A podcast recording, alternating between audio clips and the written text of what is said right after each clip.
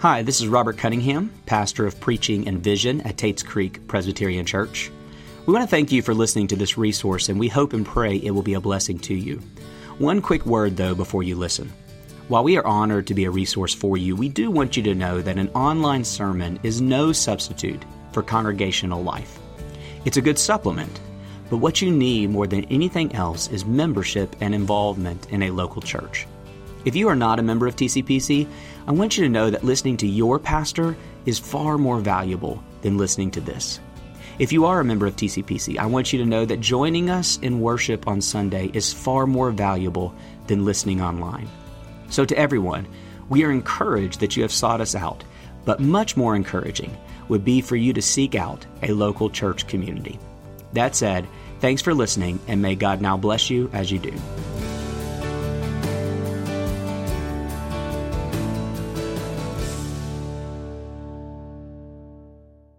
Invite you to open your Bibles to Proverbs chapter 1. I'll be reading verses 8 through the end of the chapter. I encourage you to keep your Bibles open as I preach, as I'll be referencing back to these verses quite a bit. Uh, and as I read, I encourage you just to consider God's great love for us in these words. Let's give our hearts and our minds attention to the reading of God's holy word. Hear, my son, your father's instruction, and forsake not your mother's teaching, for they are a graceful garland for your head and penance for your neck. My son, if sinners entice you, do not consent. If they say, Come with us, let us lie and wait for blood. Let us ambush the innocent without reason. Like Sheol, let us swallow them alive, and whole, like those who go down to the pit we shall find all precious goods. We shall fill our houses with plunder. Throw in your lot amongst us, and we will all have one purse. My son, do not walk in the way with them. Hold back your foot from their paths, for their feet run to evil, and they make haste to shed blood. For in vain is a net spread in the sight of any bird, but these men lie in wait for their own blood. They set an ambush for their own lives. Such are the ways of everyone who is greedy for unjust gain. It takes away the life of its possessors. Wisdom cries aloud in the street. In the market, she raises her voice. At the head of the noisy street, she cries out. At the entrance of the city gate, she speaks. How long, O simple ones, will you love being simple? How long will scoffers delight in their scoffing and fools hate knowledge? If you turn at my reproof, behold, I will pour out my spirit to you. I will make my words known to you. Because I have called and you refuse to listen, have stretched out my hand and no one has heeded, because you have ignored all my counsel and would have none of my reproof. I'll also laugh at your calamity. I will mock when terror strikes you. When terror strikes you like a storm and your calamity comes like a whirlwind, when distress and anguish come upon you, then they will call upon me and I will not answer. They will seek me diligently but will not find me, because they hated knowledge and did not choose the fear of the Lord, would have none of my counsel and despise all my reproof. Therefore they shall eat the fruit of their way and have their fill of their own devices. For the simple are killed by turning away, and the complacency of fools destroys them. But whoever listens to me will dwell secure and will be at ease without the dread of disaster. The word of the Lord. Let's pray and ask God's blessing upon his preached word. Oh, Father, as we turn now in the spirit of worship to the counsel of your word, Father, help us to see that worshiping you this morning involves hearing from you, involves obeying you, involves being changed by you. So, Holy Spirit, open our eyes to your loving warning to us this morning. Oh, Father, show us afresh of your great love for us, of what you have made possible for us in Christ. Open our eyes, we pray now, in Christ's name. Amen. This past Memorial Day weekend, uh, just a few weeks ago, Lisa and I were invited with some friends uh, to spend the day with them on beautiful Lake Herrington, uh, just down the road on Highway 27. And Highway 27 is pertinent to this story. Uh, we had a great time at the lake, as you might imagine. It was a beautiful summer day. It went about as perfectly as you could imagine a lake day going, especially over a holiday weekend.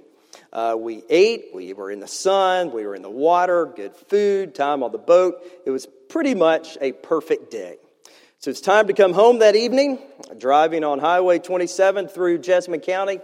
I was subconsciously aware that there are often patrolmen on that road. Even I was subconsciously aware over Memorial Day weekend, there might even be more of them out, or there might be a lot of them on that particular night. Yet, as I drove past the BP station on my left, coming north back to Lexington in Nicholasville, there was a big traffic light that was yellow for the whole world to see. And as I drove through that red light after it had turned yellow, it was so strange that it was as if I wasn't paying attention to anything at all. Now, from time to time, you do drive through yellow and it turns to red. But in this case, it had turned to red one, two, maybe three seconds too late. I looked up and realized what was going on, and to my right was a Nicholasville policeman parked adjacent to me at the red light. We could have waved to each other as I was driving through the red light. I looked over and saw him, and even worse, I saw that Lisa saw him and I knew what was about to happen. It was painfully clear to the policeman, to my wife, and to me. I just ran a red light right in front of a policeman. We hadn't driven a more 15 or 20 seconds later until I saw flashing blue lights coming up behind me. But here was the issue of frustration. I saw the yellow light. I've been trained in what to do when you see a yellow light. I know you're supposed to stop at a yellow light. No one has to tell me, like after the first service. I know what you're supposed to do. Lisa gently and sweetly and calmly asked me, Did you not see the yellow light? And I responded gently and sweetly and calmly, Yes, I did.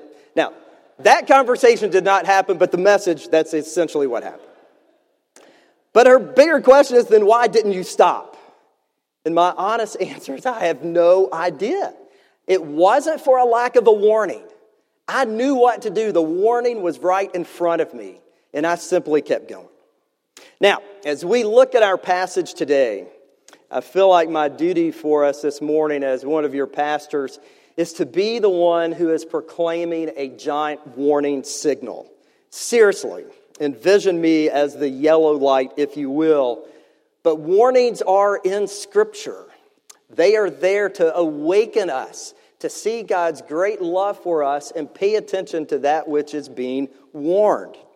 This is our fourth week in the book of Proverbs, and in our studies so far this summer, we have seen that our goal from Scripture is that we would grow in wisdom. That God's gift to us is that we would see the world the same way that He sees the world. If we are wise, it means that our hearts and our minds and our attention have been changed to such that we can live successfully in the world because we're living in step with the creator of the world. And what we see is that God cares deeply that we do that. And that starts with our fear of the Lord. That is, He is our King and we belong to Him and we are to enjoy living inside of His kingdom. The past two Sundays, Luke has done a wonderful job of highlighting Proverbs through the lens of our relationship with God, as well as our relationship with ourself. And we see that there's a heart change that comes of living inside of God's kingdom. Today, though, I want us to look at Proverbs in the context of our relationship with others. And frankly, there's a lot I could have chosen to preach on in terms of what is in Proverbs about our relationship with others. But as I prayed, as I studied, I have chosen the balance here of chapter one for our study and focusing on others, quote unquote, in the negative context. I don't like to preach on the negative context, but it's in the Bible and we must be faithful to it. I think that all of us enjoy hearing the promises of God to us in relationship with other people that are fun and enjoyable, but we also have to be honest about the entirety of God's Word.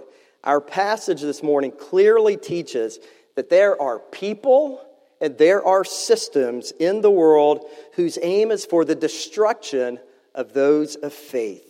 Of those people who live by faith in God, that is, we have an enemy and we must be honest about that reality. I want us to see two things this morning from our passage. First, I want us to see the deception of the enemy's voice, and then secondly, the clarity of our Savior's voice. The deception of the enemy and the clarity of our Savior. My proposition for us this morning is that the Lord may reveal to us that the path of wisdom is a path of a journey of faith in Christ, and that journey is one that is worth traveling. Again, as I have prayed, I was praying before the service, that God would open our eyes, that this warning comes from His great love for us. So, first, let us recognize the deception of our enemy's voice. Look back at our passage. Look back at verses 8 through 10. And when I say opposition, when I say enemy, I say it's those people and those systems who are aiming to hurt and destroy the people of faith. First, notice the picture of what is taking place here. The author shows earlier in verse 7 that there are two ways of living ultimately. One is to fear the Lord, the other one is to not fear the Lord. To fear the Lord is, of course, to live inside of his kingdom, to receive his love, to embrace his message, and recognize that he is our king and we are his subjects and he loves us. The second, of course, is to make up your own way of living apart from him. It's to despise his message and create your own system of living. Another way of saying it is simply to receive God's blessed life or to openly reject it and to despise it. But before we look at the nature of the opposition, notice again the heart of the author. Notice the words that the Holy Spirit has impressed upon Solomon as he wrote these words. The longing of the Lord is to convince us as the reader to pay attention to the outcome of not listening to Him. He mentions here in the context a family, if you will. He says here, pay attention to the words of your father and your mother. You just need to know that in Hebrew poetry, it's very unusual for those, both of those to be mentioned. The point here is to grab our attention that the one speaking is one of love and one of seriousness. Get the attention of the child is the goal. It would be the equivalent this morning if you want to get your child's attention and you use his or her middle name. So for me, it's not Keaton Randall, but it's Keaton James Randall. Pay attention. That's the heart of what's taking place here. That is, I love you so much. Please pay attention to what I'm about to say. Now, what is it that these parents wanted their child to hear? What is the danger? What is the concern? And this is the theme of the passage. It's this the author is begging them not to consent to the words and actions of sinners. Not to consent, not to join, not to go along with them. Did you catch that? It's telling the next generation don't go along with certain people. And of course, that begs the question who are these people? From Proverbs, who are these sinners and what is their problem? It's critical that we understand this. It does not mean sinners in the general sense of the word, because that's the case, it eliminates all of us. But rather, this reference and context are the fools mentioned earlier in verse 7. These are the people who have heard the good news of God's love. They have heard about his kingdom. They have heard about his commandments. They have heard about his grace. And they have said, I want nothing to do with him at all. I'll create my own way of living. That's who our opposition is. You can read more about these people in Romans chapter 1 and notice the consequences of their life, of creating life on their own. Now, how do you know who these people are? What are their actual characteristics? What are their tendencies? Who are these actual people? Notice verse 11 that these people are active. They have an agenda. They are recruiting. They are conspiring. They secretly aim to move you away from a life of faith and into a life apart from Christ. That is their goal, to move us away. Now, maybe if you're like me, as I was reading this passage this week and studying it, I started thinking, honestly, I don't know anybody like this. I don't know anyone who actually is trying to convince me to take advantage of innocent people. My first reaction was, is this literal or is this something different? I mean, seriously. If I make a list of everyone I know, no one is actually literally trying to convince me to take advantage of innocent people. I joke, Stephen Leinert tries to convince me that Formula One is better than NASCAR, but that's not evil, that's just immaturity on the part of a young man. But what we remember here is Proverbs is a book of poetry, so we must interpret it appro- appropriately. Thus, this warning is a general description for all of us that there are two pathways in life those who seek the Lord and his kingdom, and those who do not seek the Lord and his kingdom.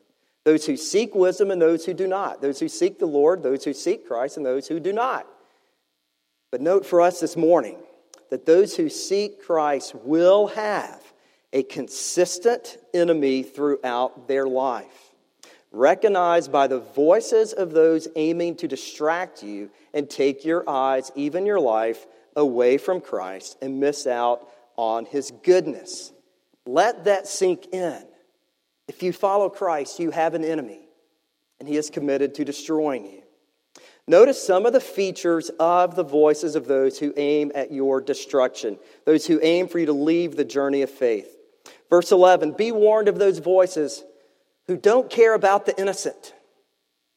Beware of those. Pay attention to them. That is your warning. Those people who speak and act with vengeance against the least of these are not the voices of those who care for Christ and his kingdom. Those who care nothing about the poor, those who care nothing about the unborn, those who care nothing about those discriminated against for whatever reason, those are not the voices leading us toward Christ. Feature number two, verse 13 Beware of those voices whose only motivation is the accumulation of wealth to make their life easier today. Scripture says a lot about the accumulation of wealth, and it is a gift of the Lord. But this voice is one who only wants money for the pleasures which come today and today only. There's no aspect to eternity at all. Verse 19 Be warned. Thirdly, not just the accumulation of wealth as a primary means of happiness, but the warning as well is against those who will get their wealth in unjust ways. I don't know all the forms that this includes, but it involves a lack of trust in God's providence and in some way to create their own unfair, unjust means. They'll cheat, they'll rob, they'll steal, they'll take advantage. Lastly, be warned verses I'm sorry, verse 16 of the voices of any scheme, any idea, any plan, which must be done immediately. Solomon warns here that the enemy runs to evil, they make haste. The opposite of the kingdom, we see that God's ways are often slow. Maturity is a, a slow and delicate process. Growth comes over time. Wisdom takes decades, not just days to achieve. I found it funny as I thought about that this morning that we could be encouraged as Presbyterians this morning. We don't do anything quickly. We are as slow as anyone on earth. We can study and we can debate and we can go very, very, very slowly. That's a good thing. But you see the nature of the ways against growing in wisdom. No care for the poor and the oppressed. Life is based on material blessing for today, a willingness to cheat others to get our wealth and an urgency because we only live for the here and the now.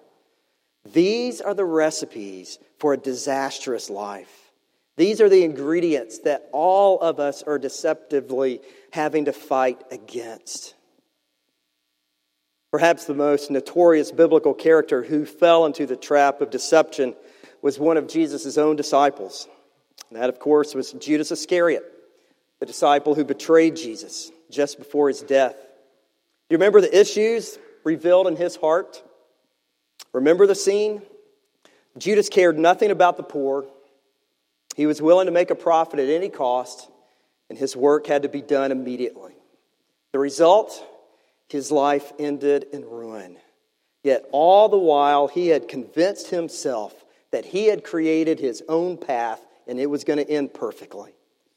Judas is an extreme example, of course, but that's the point of a warning. Why are these warnings given? What is the longing this morning of your heavenly Father? Look back at verse 19 and let this penetrate your heart. See here that these warnings reveal to us that there is a destructive way to live. And your heavenly Father does not want you to do that. The passage that Alex read for us a few moments ago, in John chapter 10, verse 10, it's one of my favorite passages.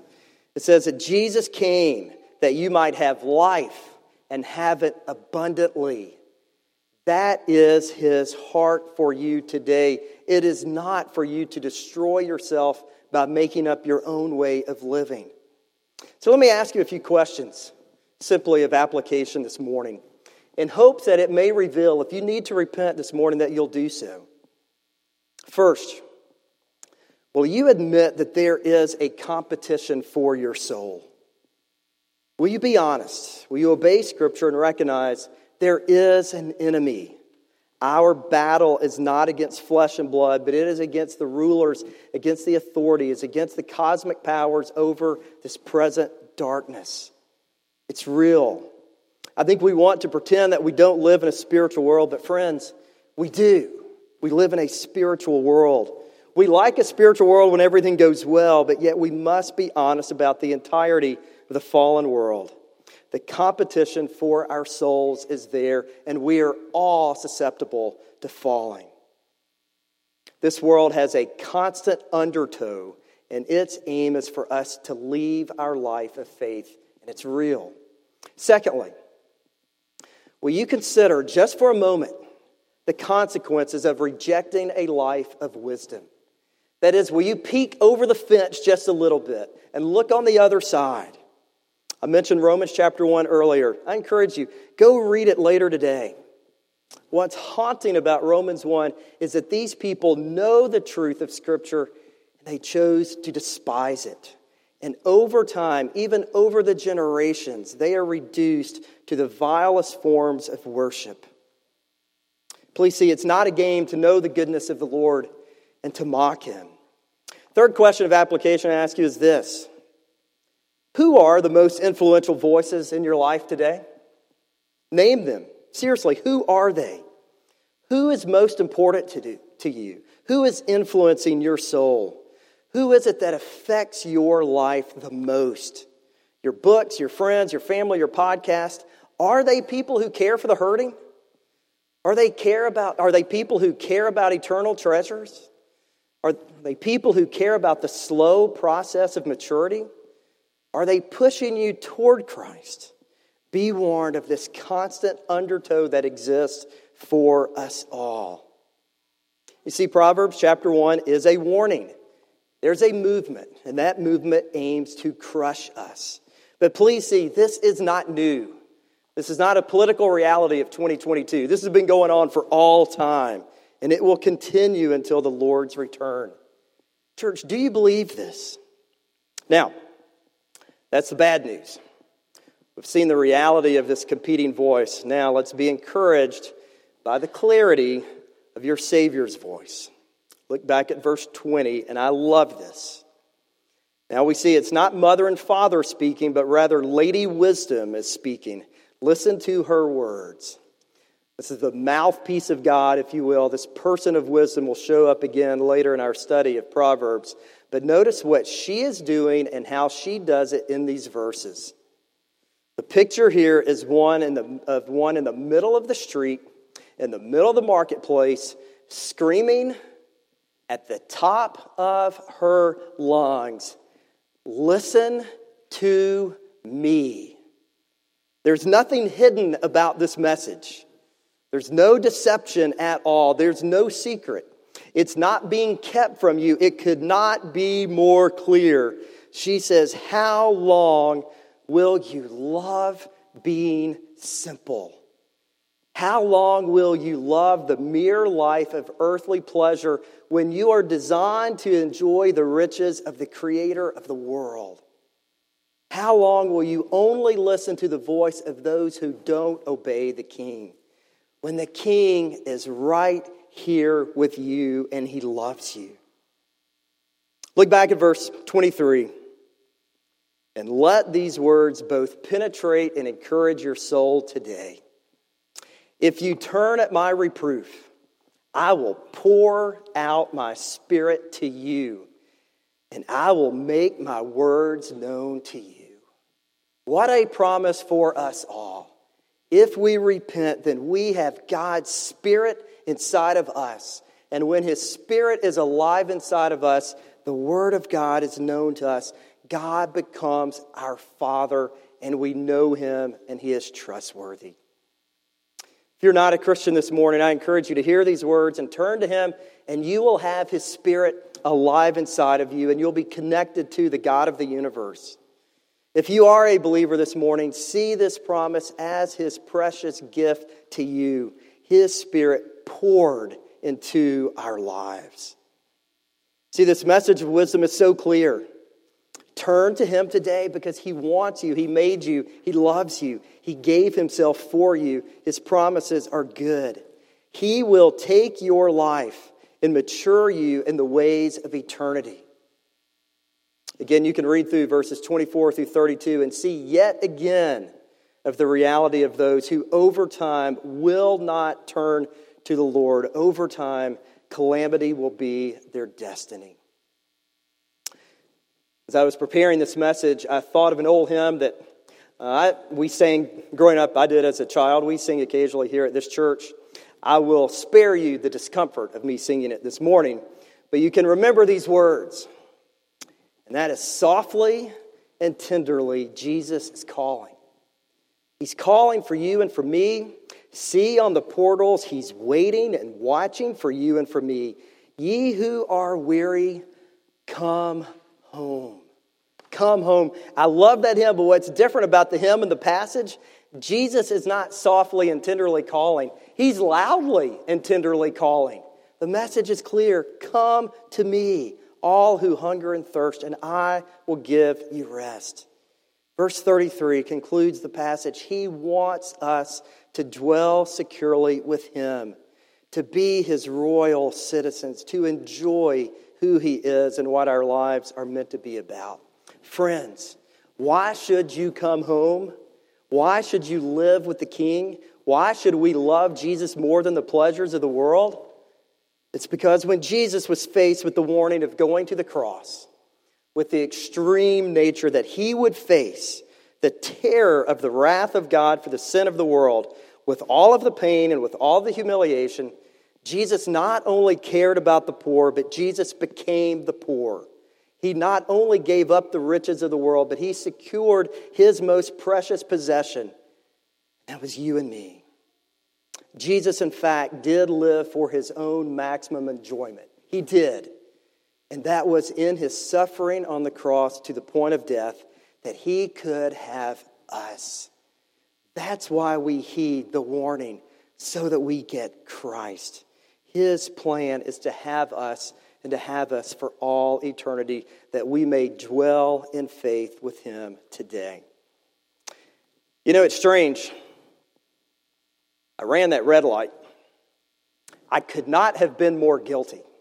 I was 1,000% guilty. By the time the officer reached my car, the window was down. I had my license, I had my registration, I had my proof of insurance handed out, waiting for him, and said, Sir, I can't explain it, but I'm guilty. He took it, went back to his car, came back a minute later, and said, Sir, you don't need a ticket. Just quit running yellow lights and stop. And I said, Sir, you got it. I couldn't have been more guilty. You can never begin your life of faith until you see your need of Christ.